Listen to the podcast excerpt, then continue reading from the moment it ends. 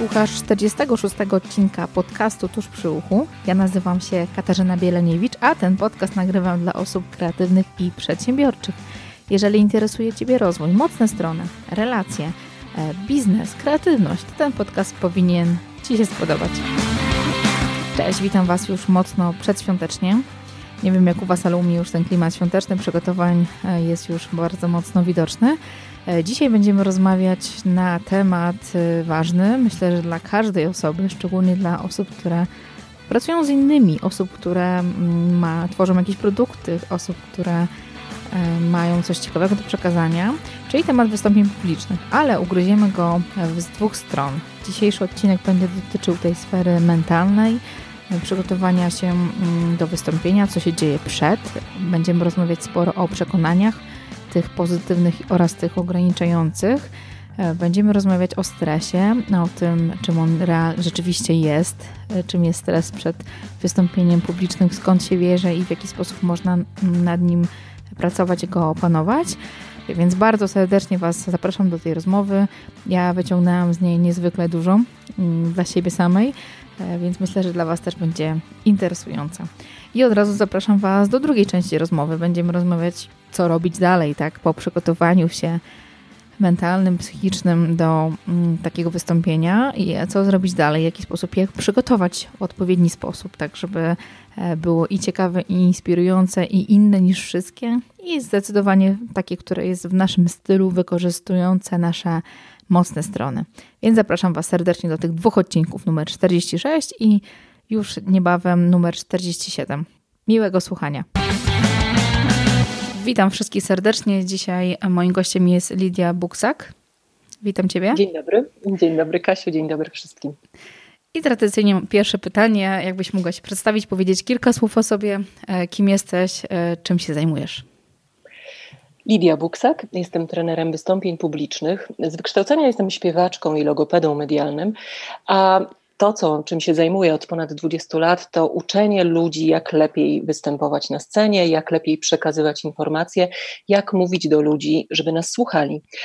E, z takich fajnych rzeczy, które robiłam i którymi warto się zawsze chwalić, to jest e, kilkunastoletnia, osiemnastoletnia praca w telewizji, gdzie uczyłam dziennikarzy tego, jak czytać, jak mówić do ludzi. To bardzo ważny czas w mojej pracy, dlatego że sama bardzo dużo się nauczyłam wtedy o przekazie. E, teraz od wielu lat zajmuję się tylko biznesem i pracuję głównie z top managementem, co oznacza, że pracuję ze specyficzną grupą, mającą specyficzne potrzeby, ale też e, bardzo wymagającą i dużo oczekującą od trenera. E, uczę, jak występować, jak mówić, e, jak się zachowywać przed kamerą, jak przygotowywać się do tego wystąpienia, które mamy. Mhm, świetnie. To, to też... A, no i najważniejsze, że napisałam książkę teraz. Szkołę Mówców. Szkoła Mówców myśli, prezentuj inaczej. To jest taki mój, mój zestaw e, wszystkiego, chciałam napisać o wszystkim, co, co wiem. No, mam nadzieję, że jeszcze tam parę rzeczy zostało, ale e, chciałam zrobić takie kompendium, żeby każdy, kto chciałby się nauczyć lepiej występować publicznie, lepiej prezentować, e, nie myślę tutaj o robieniu slajdów, tylko o tym, co się z nami dzieje, o mówcy, żeby mógł to zrobić. No i tak jest Szkoła Mówców na rynku. Od dwóch miesięcy od razu się pochwalę, że jest e, od początku bestsellerem wydawnictwa i już w tej chwili sprzedało się niecałe dwa miesiące, prawie 70% nakładu, więc jest moc. Mhm. jest się z czego, z czego cieszyć. Nie, nie, dziwię się, że, że jest bestsellerem, bo sama miałam okazję przeczytać książkę i wiem, jak, jak ciekawą jest pozycją tak naprawdę, bo um, nawet słuchając tego, twojej historii, tego kim jesteś, jakie masz wykształcenie, to też bardzo mocno E, to się odbija na książce, która jest bardzo wielowątkowa, ma, jakby pokazuje temat mm, wystąpień publicznych nie tylko tak jak mamy okazję czytać e, technicznie, czyli e, jak zrobić slajdy, jak prezentować, tylko um, ujmuje to w, no, bardzo, bardzo szeroko, tak? Więc każda osoba, która tym tematem jest zainteresowana, chciałaby się rzeczywiście czegoś nauczyć, może to zrobić, bo też oprócz tego, że są ciekawe informacje, jest dużo też ćwiczeń, więc bardzo, bardzo, bardzo, bardzo mi się Super, cieszę się, że jest, masz taką opinię, bo moim zamiarem było stworzenie nie poradnika, który będzie mm, odpowiadał na proste pytania, czyli uśmiechnij się albo machnij rączką tak, albo stań w taki sposób, tylko stworzenie podręcznika, który będzie przeprowadzał tego czytelnika, e, który sięgnie po książkę, przez krok po kroku przez to, jak się przygotować, jak zadbać o siebie, jak mm, pracować ze sobą. To było dla mnie ważne, żeby to nie były takie proste rozwiązania, bo zresztą sama o tym mówię często, że nie wierzę w proste rozwiązania. I też myślę, że słuchacze w tym momencie mogą sobie pomyśleć, że udało mi się wybrać naprawdę świetną osobę do tego tematu, czyli tematu wystąpień publicznych. Miałam jeden z pierwszych odcinków to było, był odcinek o e, klubie Toastmasters, czyli klubie, mhm. który w jakiś sposób też się łączy e, ze sztuką przekazywania informacji, ze sztuką komunikacji, e, sztuką trochę wystąpień publicznych i uczenia się tego. Więc jeżeli macie ochotę, to zapraszam też do odsłuchania tego odcinka. A Słuchałam, dzisiaj... ciekawy, powiem szczerze, słuchałam. ciekawy. Dziękuję. Mhm. E, a dziś będziemy rozmawiać o wystąpieniach publicznych i też ten, ta nasza rozmowa będzie podzielona na takie dwie części, więc powstanie nam rozmowa, która, którą będziecie mogli odsłuchać w dwóch odcinkach.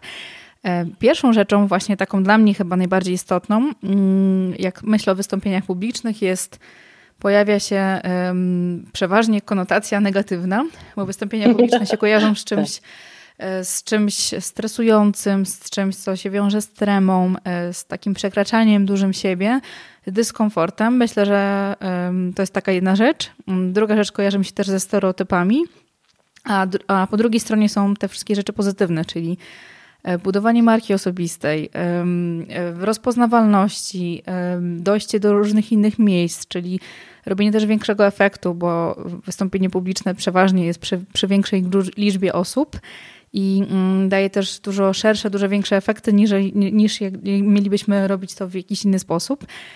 Więc um, dużo jest takich emocji związanych z tym, z tym słowem, z tymi dwoma słowami wystąpienia publiczne. To prawda. Chociaż e, tutaj mam takie swoje myślenie na temat wystąpień mhm. publicznych, bo rzeczywiście to słowo nam się, te słowa dwa, kojarzą nam się zwykle z tym, że jest cała masa ludzi i bardzo duża publiczność. A ja tak sobie myślę, że każde spotkanie jeden na jeden, nasze spotkanie dzisiaj też, jest rodzajem wystąpienia publicznego. Oczywiście każde wystąpienie zależy od tego, przed iloma osobami występujemy, w jakiej sytuacji, ma swoje, specy, swoją specyfikę, ale i tak to jest publiczność dalej. Nawet nawet jeśli to jest jedna osoba. Zawsze mówię, że randka jest wystąpieniem publicznym mm. i bardzo podobne emocje e, mamy, gdy idziemy na randkę pierwszą, na której nam zależy. Mm, tak samo z wystąpieniami publicznymi. Mamy ten sam rodzaj stresu, tych samych rzeczy się boimy, bardzo podobnie to przeżywamy i, i też podobnie się przygotowujemy w gruncie rzeczy.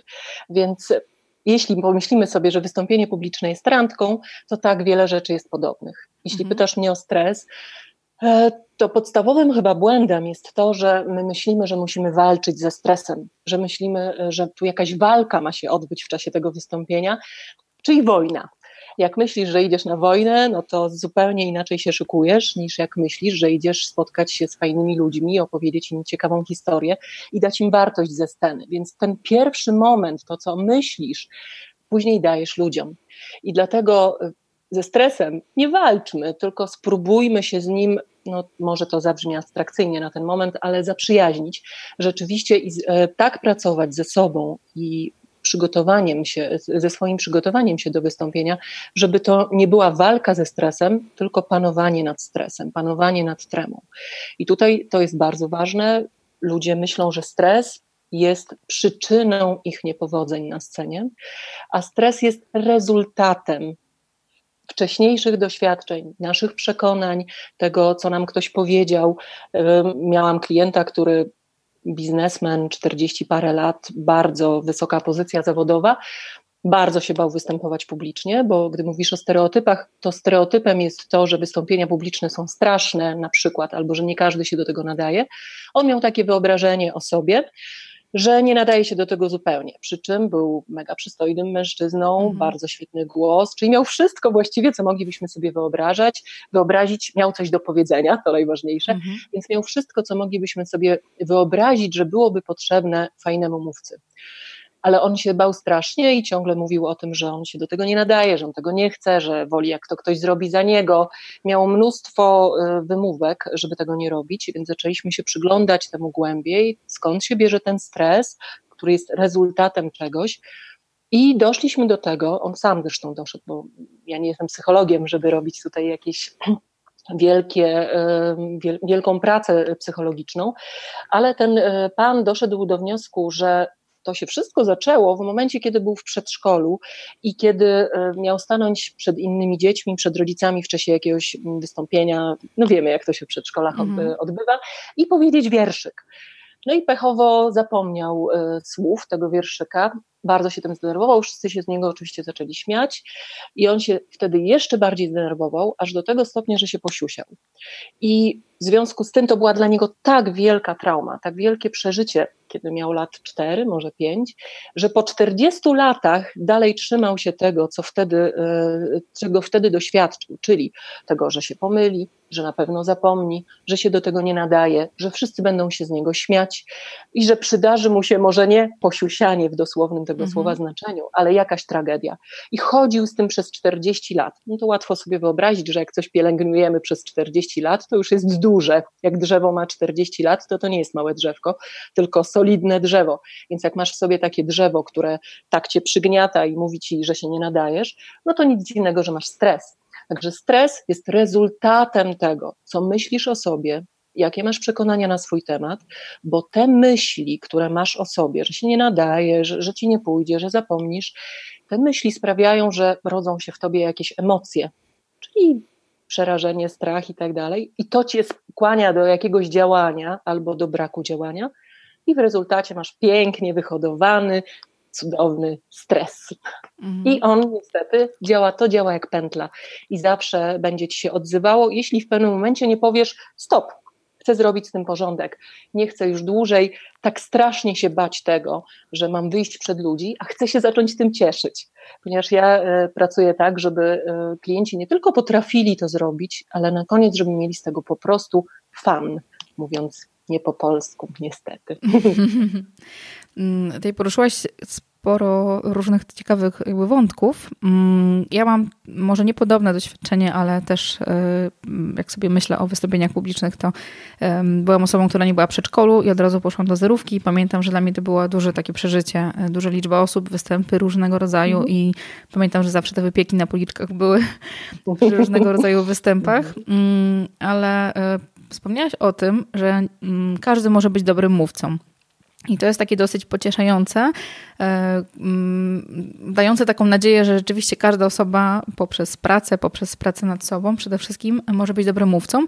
I też e, to, co mi się bardzo podoba w przekazie Twoim, e, jest to, żeby skupić się na swoim własnym stylu, na tym, kim jesteśmy, co chcemy robić i mm, dobrym mówcą można być na różne sposoby, niekoniecznie kopiując jakąś osobę, która jest dla nas jakimś wyznacznikiem albo kimś, e, kto rzeczywiście robi to w świetny sposób. I czy rzeczywiście mm, z Twojego doświadczenia, z Twojej praktyki, bo masz dużą praktykę, e, czy pracy w telewizji, to czy prawda. z mhm. klientami, e, czy rzeczywiście każdy może być dobrym mówcą? Bo na pewno są osoby, które mają większe predyspozycje i osoby te, które muszą troszeczkę więcej popracować. Każdy i nie każdy, dlatego że jak ktoś się uprze, że nie chce być dobrym mówcą, albo że to się nigdy nie uda i to w ogóle nie ma szans, no to nie. To nie może być dobrym mówcą, bo tak jak już powiedziałam, wszystko zaczyna się w głowie. I nie mówię tutaj o takim prostym przełożeniu, że jestem zwycięzcą, pewnie znacie ten filmik, e, i wszystko się udaje, tylko o pracy zwyczajnej nad tym, co w głowie naszej, w naszym sercu, ale potem nad techniką również. Więc każdy może być lepszym mówcą niż jest. Czy każdy będzie super showmanem i porywającym wielkie tłumy człowiekiem? Tego nie wiem, bo nie każdy ma też taką naturę. Mhm. Wspomniałaś tutaj o takiej zgodzie ze sobą i zgodzie ze swoją osobowością i to jest podstawa, do czego tego potrzebujesz, e, do czego potrzebujesz wystąpień, prezentacji, jaki jesteś, co masz w sobie. To są rzeczy, od których trzeba zacząć. Jeśli tego nie ma, no to nie będziesz nigdy dobrym mówcą i niestety to jest zła wiadomość. Nie każdy. Mhm. Kto nie chce, nie będzie. Mhm. mhm. Ale też nie każdy rzeczywiście tego potrzebuje e, na większą skalę, bo myśląc sobie nawet o top menedżerach, czy osobach, które pracują z ludźmi, czy liderach po prostu, którzy mają mały czy większy zespół nad sobą, czy nawet nauczycielach, czy osobach, e, właśnie menedżerach małych zespołów, to jest taka podstawowa umiejętność wystąpienia publiczne, czy przed grupką cztero czy pięcioosobową, bo menedżer musi zarządzać ludźmi, musi im przekazywać różnego rodzaju informacje, ale też przede wszystkim tym sposobem mówienia, komunikowania się może inspirować i e, mieć taki znaczny wpływ, czy motywować po prostu. Więc to jest taka podstawowa kompetencja, wydaje mi się. Podstawowa dziś, ale jeszcze bardziej będzie podstawowa e, w przyszłości. Są badania, które mówią, że za chwilę dosłownie będziemy mieć taką sytuację, że dla menedżerów, bo większość menedżerów jest dobrze wykształconych, wie mhm. po co to robi, mają pomysły biznesowe, e, wiedzą jak zarządzać ludźmi, bo są szkoleni coraz częściej i coraz lepiej. Więc to, czego będziemy bardzo potrzebować jako liderzy, wszyscy my, to, to, żebyśmy potrafili komunikować się z innymi ludźmi w taki sposób, żeby to dawało taki dobry efekt. Ktoś mnie ostatnio spytał o to, czy to jest niemożliwe bycie dobrym liderem, bez y, jednocześnie nie potrafiąc występować publicznie. Czy musisz potrafić to, żeby być liderem? I właściwie stwierdziłam, że w mojej ocenie nie, dlatego że jeśli masz super ideę, to co z tego, że ją masz, jeśli nie potrafisz o niej opowiedzieć i ludzie za nią nie idą? Są badania, że dwa z trzech pomysłów biznesowych, dwie trzecie pomysłów biznesowych.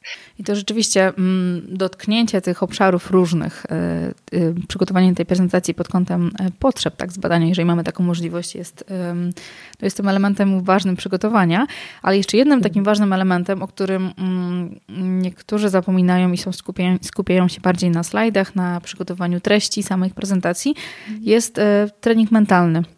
To jest coś, co jest szczególnie dla sportowców ważnym elementem, ale myślę, że też dla osób, które występują publicznie albo zaczynają przygodę z wystąpieniami publicznymi i e, czy być może awansują i e, taka rola im przypada i muszą się z tym zmierzyć, bądź też tak jak e, twoi klienci poprzedni, czyli występują publicznie w telewizji, tak? I to jest nowa rola, coś nowego, e, zmieniają troszeczkę swój zawód. I jak wygląda takie przygotowanie, taki trening mentalny, od czego powinno się zacząć z, z twojego doświadczenia i z czym przeważnie e,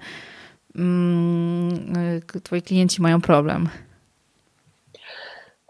To już mówiłyśmy trochę o tym na początku, e, że moi klienci, ale to myślę, że większość ludzi, mm no śmiało można zaryzykować to stwierdzenie, że większość, ma problem z tym, że nie wierzy w siebie. Większość ludzi wychodząc na scenę myśli to, o tym, czego nie potrafi albo czego się boi. Czyli wychodzimy na scenę przeważnie, jak pytam moich klientów, zwykle tak jest, mhm. że wychodzimy na scenę i myślimy, ojej, żebym się nie pomylił, ojej, żebym nie zapomniała, ojej, żeby mi nie wyszły czerwone plamy na szyi, mhm. ojej, żebym się nie zaczęła trząść, ojej i tak dalej. Czyli od razu Mamy mnóstwo z... tych ojejów. Mhm. Czyli od razu z takim negatywnym nastawieniem wychodzimy. Nastawieniem negatywnym i z przekonaniem, że coś tam się na pewno wydarzy co masz w sobie, to dajesz ludziom, więc tak jak mówiłyśmy, to nie jest dobry mhm. sposób. Więc to, od czego ja zaczynam z moimi klientami, to takie bardzo, bardzo proste ćwiczenie, czyli spojrzenie na to, sam klient, sam uczestnik mojego szkolenia przygląda się sobie, omówiłaś tutaj o świadomości, bo to jest dla mnie podstawa, punkt, punkt wyjścia zmiany. Sam klient przygląda się i mówi, ocenia sam siebie ze swoich doświadczeń, jakie są jego mocne strony, w wystąpieniach publicznych i tutaj szeroko rozumiane mocne strony, a jakie są e, jego słabe strony, jak te obszary do pracy. I tutaj warto wiedzieć po pierwsze, że jak przyjrzysz się temu, no to musisz wiedzieć, że wszyscy mają obszary do pracy że nie ma ludzi, a przynajmniej ja mam nadzieję, że nie ma mhm. takich cyborgów, bo wtedy oznaczałoby to, że mamy do czynienia z jakimś komputerem albo maszyną, że wszyscy ludzie występujący na scenie mają jakieś jeszcze obszary do pracy. Nawet ci mówcy, których postrzegamy jako genialnych. Oni się też rozwijają, też pracują nad sobą. Więc to, na czym warto się skupić, wychodząc na scenę, i to jest taki rodzaj treningu mentalnego, to jest przepracować sobie to tak, żeby wychodząc na scenę nie myśleć o tym, czego nie potrafimy i czego się boimy, co się może złego wydarzyć, tylko oprzeć się na mocnych stronach, czyli myśleć o tym, co już jest dla nas ważne, co już jest wartością, którą, którą możemy dać i co już dzisiaj może być dla nas źródłem mocy. Taki, opowiem taką anegdotę, bo y, uważam, że ona jest bardzo obrazująca. Byłam kiedyś, y, miałam kiedyś, prowadziłam zajęcia z profesorem Bralczykiem równolegle, wykładaliśmy w Wyższej Szkole Administracji i Biznesu na wspaniałych zresztą studiach komunikacja i marketing. Wykładaliśmy jednocześnie dla tej grupy właśnie kwestie wizerunkowe, mówieniowe, E, już nawet nie pamiętam, jak ten e, przedmiot się nazywał. Profesor Bralczyk zaczął w piątek, e, to były zajęcia weekendowe, profesor zaczął wykładem, na który poszłam i się załamałam na tym wykładzie, dlatego że ten wykład był genialny. Więc załamałam się dlatego, że pomyślałam, o rany, a ja jutro muszę stanąć z tym człowiekiem, przecież ja będę jak mrówka przy słoniu. To było wiele lat temu, więc miałam naprawdę, wiedziałam, że już dużo potrafię, ale jeszcze no, w porównaniu z profesorem Bralczykiem, no to mm, pokorę miałam. I cały czas to celebrowałam w sobie. Przez całą wróciłam do domu i całą noc to celebrowałam i myślałam sobie o matko, co teraz? Przecież ja nie dam rady, na pewno wszystko będzie słabe z mojej strony, on będzie świetny, ja słaba. Bardzo to tam e, sobie przeżywałam do tego stopnia, że nie mogłam spać. E, I wówczas mój mąż e, też nie mógł spać, bo się wierciłam koło niego. I w końcu mówi, no Olitka, kobieto, co ty, czemu tak się wiercisz, czemu ty nie śpisz, przecież jutro musisz iść na zajęcia, musisz być w formie, a ja mówię mu to, no wiesz, no bo kurczę, okaże się, że to w ogóle jest straszne, że ja nic nie potrafię, że ten profesor taki wspaniały, a ja taka słaba i w ogóle i tam mu to opowiadam. I on tak na mnie spojrzał i mówi, wiesz co, pomyśl sobie, że chociaż lepiej od niego wyglądasz. I jak sobie pomyślimy w ten sposób, to, y, no to jest zabawne oczywiście, mm. ale y, zadbałam o siebie, żeby dobrze się czuć, dobrze wyglądać. Poszłam i było super i świetnie mm, tak samo zostaliśmy ocenieni, więc znakomite noty, ale y, i wielką wartość daliśmy naszym studentom.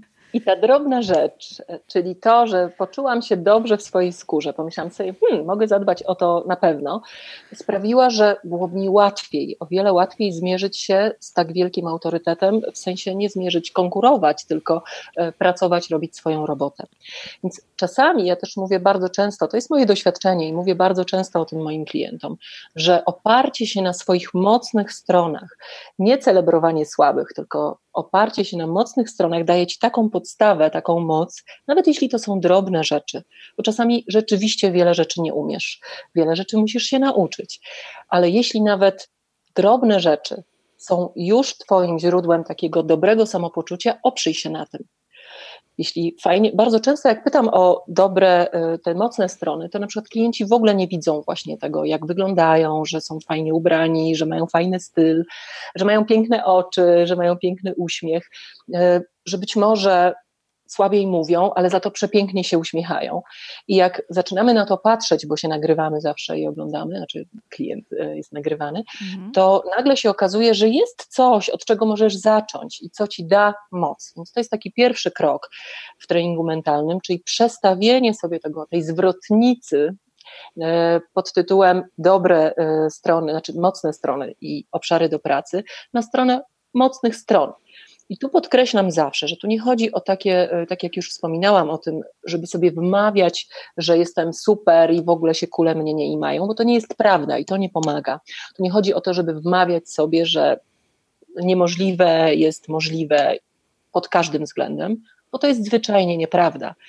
Często mówię o tym, że gdybym ja z moją posturą, mając lat prawie 50, miałabym ochotę zostać prima balleriną e, nie wiem, w Teatrze Narodowym, to e, są pewne przeciwwskazania, no i obiektywne. I mogłabym oczywiście e, zacząć się uczyć tańczyć, mm, rozwijać się w tym, ale śmiało można założyć, zupełnie bezpiecznie, że jest niemożliwe, żebym została w tym momencie swojego życia nawet po nie wiadomo jakich kursach, z takim ciałem, jakie mam, prima balleriną. Więc patrz, y, warto patrzeć na siebie y, w miarę sensownie, nie wmawiać sobie ani, że jesteśmy beznadziejni, co często robią moi klienci, ani, że jesteśmy super, ponieważ prawda zawsze gdzieś jest po środku i warto widzieć i te mocne strony, i obszary do pracy. Mhm. Gdy pytasz mnie o trening mentalny, to muszę tu powtórzyć jeszcze to, co mówiłam wcześniej, czyli o przekonaniach, bo to, co nosimy w sobie, te przekonania, że nie nadajemy się, że inni to zrobią lepiej, a już kobiety są mistrzyniami w tym po prostu, że mężczyźni są lepsi, to sprawia, że też celebrujemy, to nam e, sprawia, że zaczynamy myśleć o sobie też gorzej, zamiast skupiać się na tym, co potrafimy, jakie są wartości, jakie są kompetencje, które niesiemy. Tutaj powiedziałaś o takich um, ważnych rzeczach. Pierwsza rzecz o porównywaniu się z innymi i um, te, ta właśnie ta duża nasza świadomość nas samych, naszych mocnych stron i tych obszarów do rozwoju jest o tyle bezpieczna, że to jest skupienie się jakby na sobie, tylko na sobie, czyli na tym, żeby być lepszym od siebie z dnia dzisiejszego e, za dwa tygodnie na tak, przykład. A, a, te a te porównywanie się do innych to jest, myślę, że to jest też no, rzecz, którą wiele z nas robi. Nawet sama też wspomniałaś o swoim przykładzie z profesorem mhm. Brelczykiem, tak? A porównując tak. się do innych, nie patrząc na ich doświadczenie, na ilość lat pracy, na mm, wszystkie te elementy, e, ciężko, ciężko jest to zrobić. myślę, że szczególnie kobiety mają duży problem z porównywaniem się, bo też często po prostu są wydaje mi się, częściej porównywane i częściej oceniane w różnych aspektach. I e, czy jakby praca z kobietami jest, różni się troszeczkę od tej pracy z mężczyznami? I tak i nie. Kobiety e, rzeczywiście więcej mają tych nie, ale, a nie potrafię. Teraz pracowałam miesiąc temu, miałam taką klientkę, mhm. która pracuje w bardzo dużej międzynarodowej firmie, siedziba jest w Szanghaju, co wiele mówi. I e, ona jest tam e, dyrektorem finansowym, więc nie jest to przypadkowa osoba, nic nie potrafiąca i tak dalej.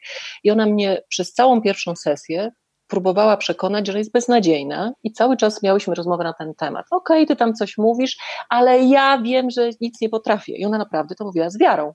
Wiarą w to, że jest beznadziejna. Nic, ja mówię, no ale słuchaj, no tak spójrzmy na to tak po prostu. Zaszłaś tak daleko w swoim zawodzie, no to raczej chyba to nie jest możliwe, żebyś już nic nie potrafiła. To przypadek, ona mówi. Ludzie nie wiedzą, że ja nic nie potrafię. Udało mi się tak zrobić, żeby oni nie widzieli, że ja nic nie umiem. Więc dochodzimy aż do takich paranoi. To zdarza się oczywiście również mężczyznom, ale rzadziej, ponieważ kobiety y, mamy tak jakoś z natury, że nam się zawsze wydaje, że e, mężczyźni, o tak, oni dadzą radę, a my to no, nie wiemy, czy damy radę, czy to nie, aby na pewno jest dla nas. zawsze sobie wkręcamy o wiele więcej, więc rzeczywiście w tym sensie pracuje się inaczej z kobietami, z mężczyznami. Ja akurat teraz e, pracuję, więcej mam klientów e, mężczyzn, ponieważ na tym poziomie biznesu, i to znowu dotyczy kobiet, jest mniej kobiet zwyczajnie w zarządach i na, na wysokim poziomie biznesu, co oznacza, że rzeczywiście częściej pracuję z mężczyznami, ale wtedy tym bardziej widzę e, to, co kobiety sobie potrafią robić, bo nie jest tak, że kobiety potrafią mniej, tylko sobie mówią, że potrafią mniej. I w tym sensie jest to trochę inna praca. Mhm. Mhm. Powiedziałaś o przekonaniach wspierających i przekonaniach um, ograniczających. I e, ja też jakiś czas temu, też jakiś czas temu pracowałam nad swoimi przekonaniami. E, przekonaniami akurat finansowymi z psychologiem e, i mm, jak teraz patrzę z perspektywy czasu na te myśli moje i zapisane po prostu przekonania, e, to się wydają mi czasami absur absurdalne i zupełnie no, no, ograniczające tak całkowicie. Mhm, I nawet samo wypisanie, tak jak tutaj proponujesz jedno z ćwiczeń u ciebie w twojej książce, jest tak. wypisanie po prostu tych przekonań. Mm, I nawet czytając te, które są przykłady w, w książce, to można nad niektórymi z nich się po prostu podpisać. Mm, to już daje nam świadomość tego, mm, nad czym możemy pracować i co jest, co jest tym problemem, e, tym obszarem takim do rozwoju. I co jeszcze takiego, co jeszcze można zrobić dalej poprzez to, że zdiagnozujemy, zobaczymy, e, które z tych przekonań są rzeczywiście ograniczające, które mi najbardziej przeszkadzają i które się automatycznie włączają, kiedy staję przed publicznością, przed e, osobami, które, e, które są przede mną. Tak jak powiedziałaś, no są ograniczające przekonania i wspierające, no to warto na pewno się e, głównie e, zajmować tymi mhm. wspierającymi, w sensie, gdy wychodzimy na scenę w tym sensie. Natomiast te, te ograniczające wymagają po prostu pracy. Owszem, są takie, które są już tak absurdalne, że jak sobie uświadomimy, że je mamy, no to e, wtedy mówimy sobie, halo, to jest bez sensu, koniec z tym, nie chcę już tego. Ale większość z tych przekonań, które mamy, tych ograniczających zwłaszcza, one się budują latami i co, e, to oznacza tylko tyle, że łatwo nie będzie odkręcić ten, e, tej sytuacji.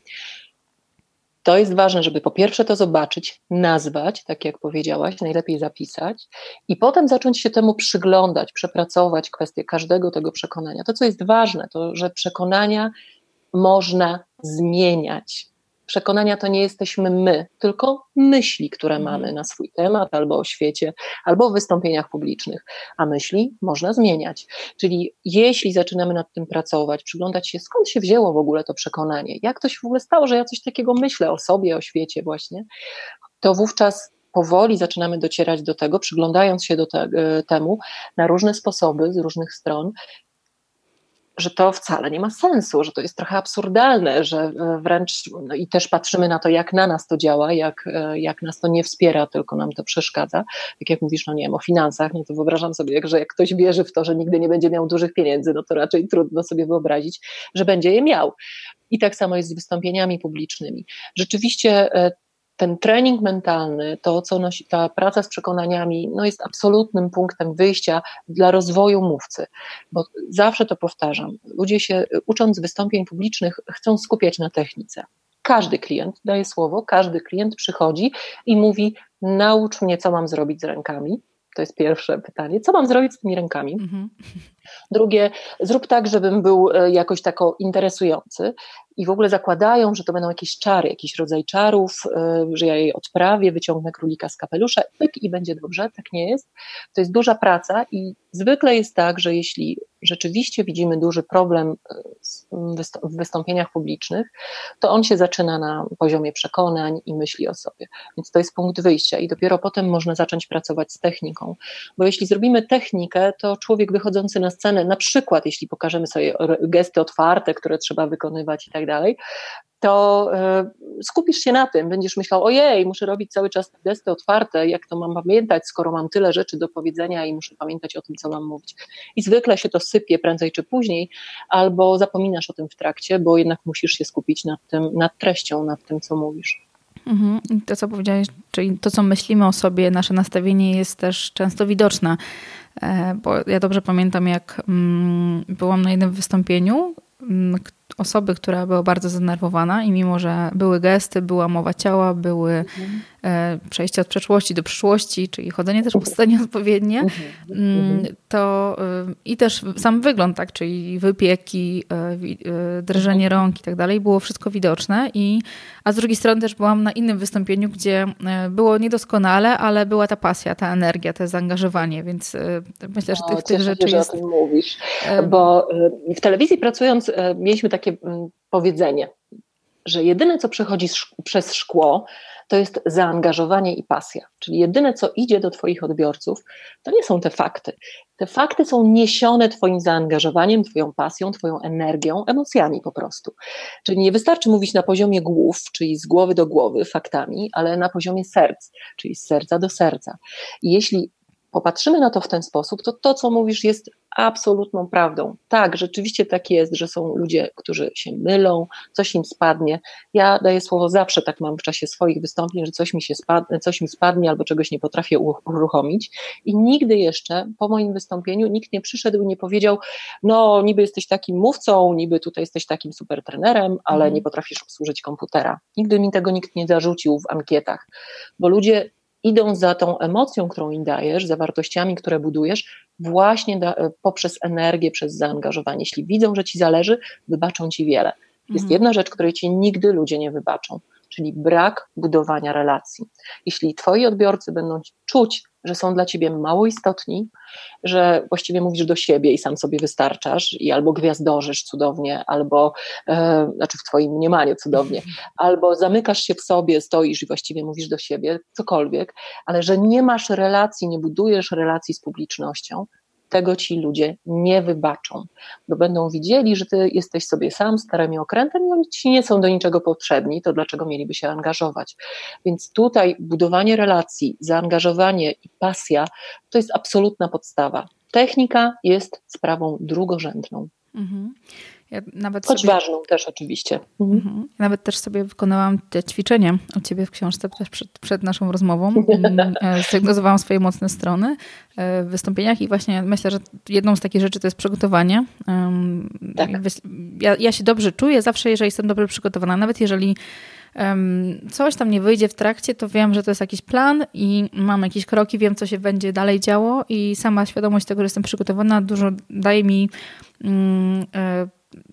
taką umiejętność tego, żeby być kreatywnym w trakcie, w razie czego coś zmienić i troszeczkę do tematu inaczej podejść, bo różnie też reaguje nasza publiczność, tak? Nie, nie zawsze nasze pomysły na coś, co będzie śmieszne, są śmieszne i, i rzeczy, które są ciekawe, będą ciekawe. ale, ale z drugiej strony też mm, bardzo mi pomaga świadomość tego, że mam coś ważnego do powiedzenia i że to, co ja mam do przekazania, czy jakaś idea, właśnie idea, czy pomysł, czy też właśnie skupienie się na mocnych stronach jest ważne E, czy też to, czym się zajmuję zawodowo, e, to sama świadomość tego, że to jest coś ważnego, to jest jakaś taka misja, przesłanie, coś, co pomoże innym osobom, mi daje tą większą śmiałość, większą odwagę, żeby o tym mówić. I mm, te, te bycie w zgodzie z sobą jest myślę, że bardzo, bardzo, bardzo ważne chyba. E, w, e, wśród prawda. ludzi. Mm, a co się dzieje przed wystąpieniem? Bo wyobrażam sobie, nawet mm, chyba Jakub Bączek o tym mówił, że on ma swoje takie różne gesty, które robi, jakieś słowa, które do siebie mówi. Są osoby, które się wyciszają przed wystąpieniem publicznym. I pewne są takie różne mm, triki, które mogą nam pomóc jakby wejść w ten stan y, przekonania wzmacniającego, tak? Czyli jakoś pozytywnie się do tego nastawić. Trochę nie lubię słowa triki, bo zaraz mi się kojarzy z tymi czarami, które trzeba odprawić i że coś takiego tam będzie udawane i taki trik jakiś zrobisz, jakąś mhm. szybką sztuczkę i to zadziała. Więc e, tutaj mam takie zawsze nawyki trochę może. taką dużą e, nawyki, ale może e, ja bym to nazwała mhm. trochę budowaniem w sobie tego poczucia takiej siły, mocy, ale też no, w coachingu mówimy o takim flow, o tym, żebyśmy w, do, w dobrostanie, żebyśmy mogli w dobrym stanie wyjść na scenę. Więc mhm. bardziej myślałabym tutaj o budowanie, budowaniu dobrostanu mówcy. Do tego służą bardzo różne rzeczy. E, to są takie bardzo osobiste rzeczy i to jest jedna z rzeczy, bo jak mówisz o przygotowaniu, no to jest kwestia struktury, strategii prezentacji mhm. czy wystąpienia, wiele rzeczy, ale jeśli chodzi o ten dobrostan mówcy, to jedną z, rzeczą, z rzeczy, którą musisz przepracować, chcąc być dobrym mówcą, jest rozpoznanie tego, co mi służy. Jak pracowałam w telewizji, to e, gdy dziennikarze mieli tak zwane live'y, czyli wchodzimy, wchodzili na żywo, no dzisiaj mamy właściwie live'y wszędzie, bo właściwie każdy robi live'y, ale wtedy to nie było takie przecież powszechne, to widziałam bardzo różne podejścia do tego, jak oni się przygotowują. Jedni potrzebowali dużo mówić z innymi, jeszcze przegadywać ten temat i w ten sposób się skupiali, inni potrzebowali chwilę się, na chwilę się oddalić i mieć taki swój, e, swoją minutę, czy ileś tam czasu, ile mogli, e, żeby się wyciszyć, żeby się skoncentrować, bo każdy jest inny. Tak jak mówiliśmy, że każdy ma inny styl komunikacji, tak samo inaczej potrzebuje się przygotować do samego wystąpienia. Mhm. Więc to, co zobaczyć trzeba i przyjrzeć się temu bardzo, nabyć świadomości, e, co się ze mną dzieje, czego ja potrzebuję, czy potrafię, potrzebuję się wyciszyć, o, o czym potrzebuję pomyśleć. E, zwykle bardzo pomaga, jeśli przywołujesz sobie właśnie te momenty, kiedy ci wyszło, kiedy miałeś wspaniałe wystąpienie, gdy ktoś przyszedł i cię pochwalił i powiedział ci, wow, super było.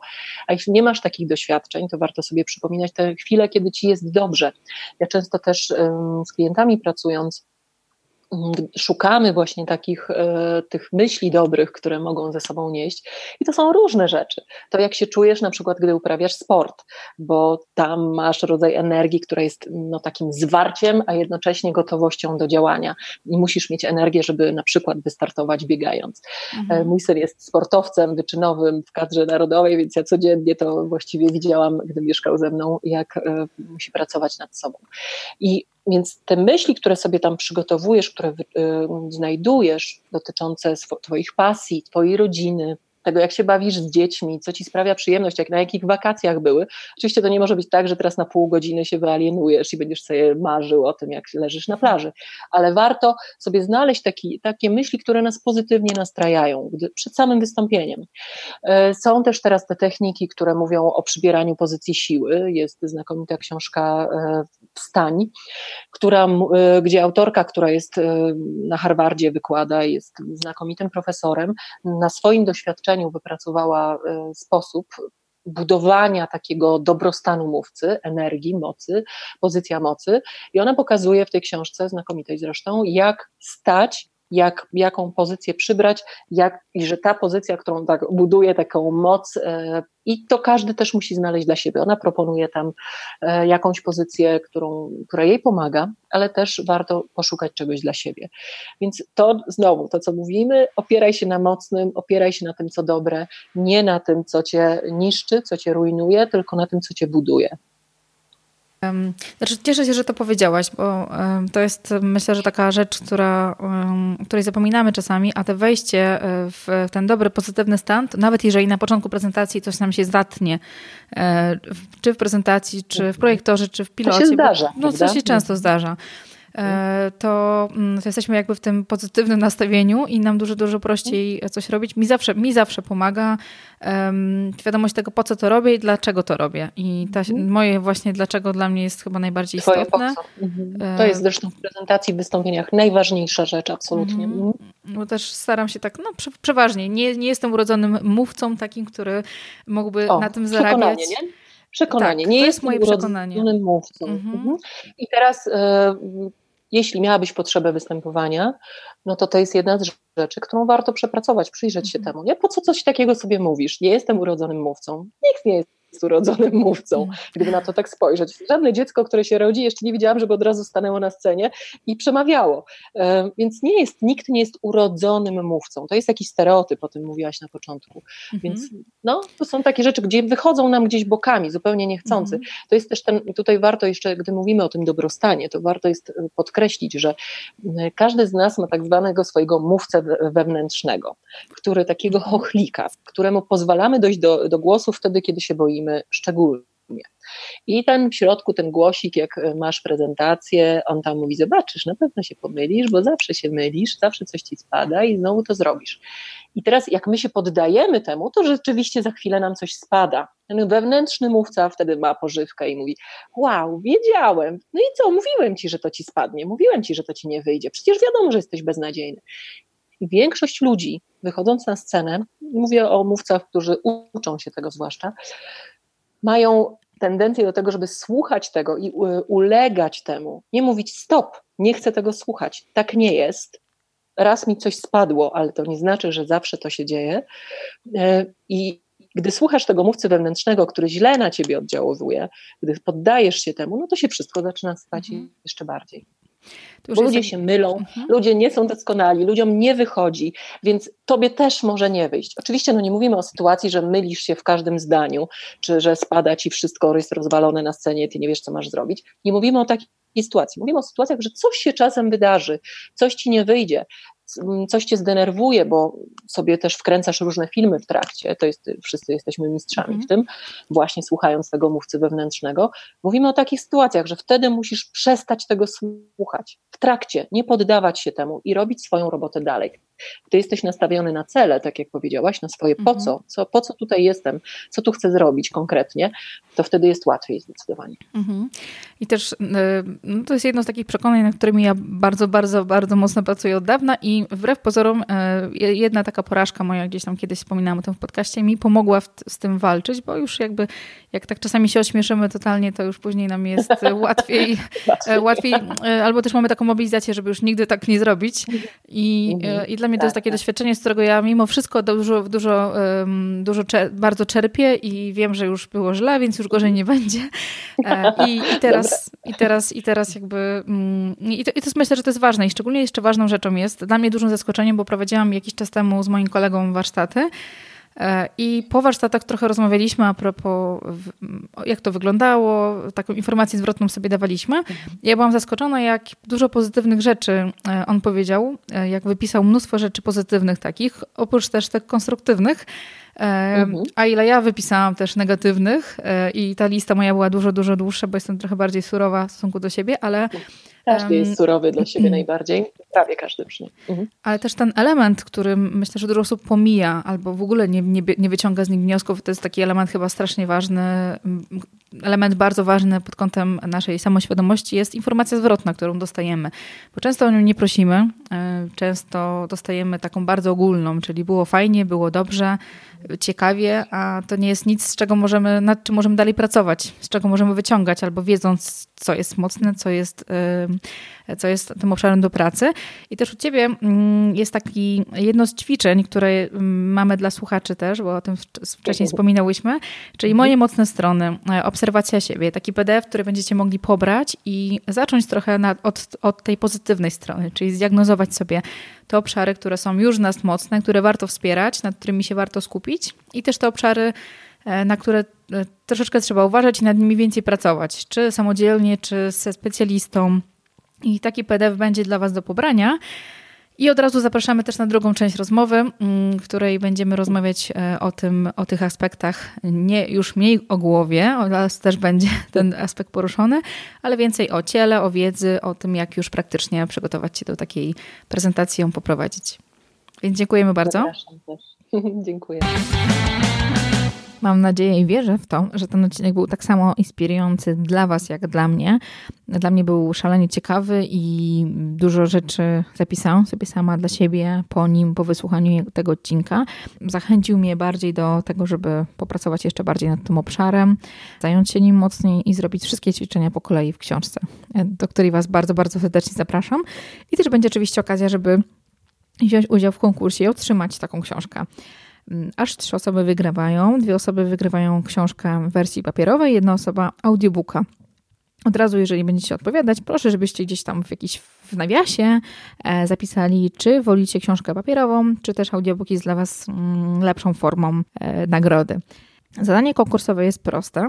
Chciałabym, żebyście napisali w komentarzu do tego odcinka, która rada z tego odcinka podcastu była dla Ciebie najcenniejsza. Co takiego wynosisz, co było dla Ciebie najważniejsze.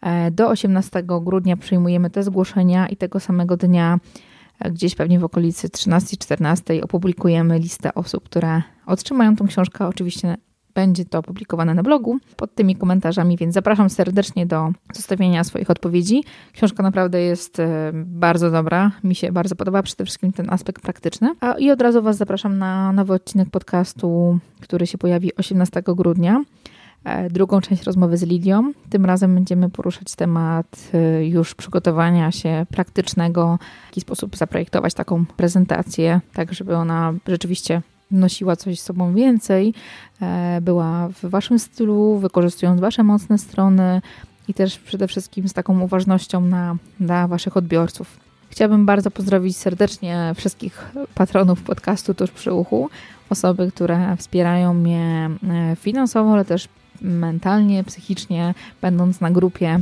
e, dla patronów i te osoby, które są takimi cichymi słuchaczami, którzy być może nie piszą, nie, nie miały okazji jeszcze napisać żadnego komentarza ani wiadomości, ale są słuchaczami stałymi, nie czują jakby takiej potrzeby.